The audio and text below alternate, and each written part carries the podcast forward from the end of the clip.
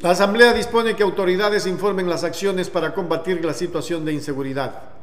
Con 119 votos a favor, el Pleno de la Asamblea Nacional resolvió disponer la comparecencia ante la Comisión de Seguridad Integral de Juan Zapata, ministro del Interior, Diego Ordóñez, secretario de Seguridad, Fausto Salinas, comandante general de la Policía, María Saltos, directora del sistema ECU 911, y los gobernadores provinciales para que informen sobre la delicada situación de inseguridad que atraviesa el Ecuador y cuáles son las acciones a emprender para combatir la misma.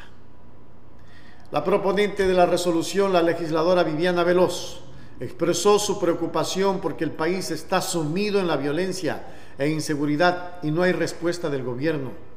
Advirtió que en el caso de su provincia, Santo Domingo de los Sáchilas, en lo que va del año se han registrado 150 muertes violentas. Exigimos que el presidente de la República presente el plan de seguridad y lo ejecute porque está destruyendo la paz y con ello la economía del país, expresó. Blasco Luna reveló que esta mañana se produjo un caso de sicariato en Cañar, hecho sin precedentes en esta provincia, por lo que demandó la aplicación urgente de un plan de seguridad para todo el país, criterio que fue compartido por Sofía Sánchez, argumentando que Azuay también sufre una ola de delincuencia, para lo que se requiere instalar mesas técnicas en todas las provincias para enfrentar la creciente inseguridad.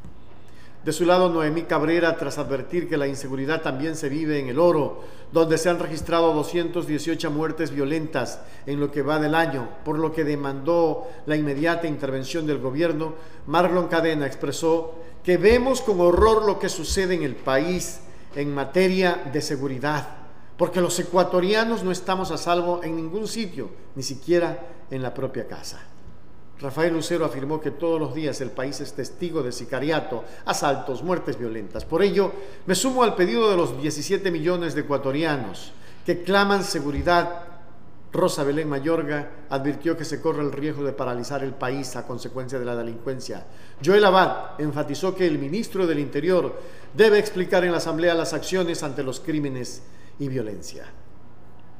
En el debate también intervinieron Simón Remache, Yajairo Resta, Luis Almeida, Fernando Villavicencio, Jessica Castillo, Ricardo Chávez, Gruber Zambrano, Geraldine Weber, Ramiro Narváez y Ricardo Vanegas, quienes se refirieron a la inseguridad en las actividades de pesca artesanal, la necesidad de que la policía resguarde la vida de las personas y construir una ley de seguridad y una política criminal en materia de seguridad, tipificar nuevos delitos que crean zozobra en la ciudadanía, como las llamadas vacunas, instalación de escáneres en puertos y aeropuertos para controlar la salida de la droga, la acción coordinada de todas las autoridades para cambiar esta situación y activar mesas provinciales de seguridad, ha afirmado. Qué grave la situación que vive el Ecuador, pero aquí estamos informando para que ustedes tengan mayor conocimiento de lo que pasa en el país.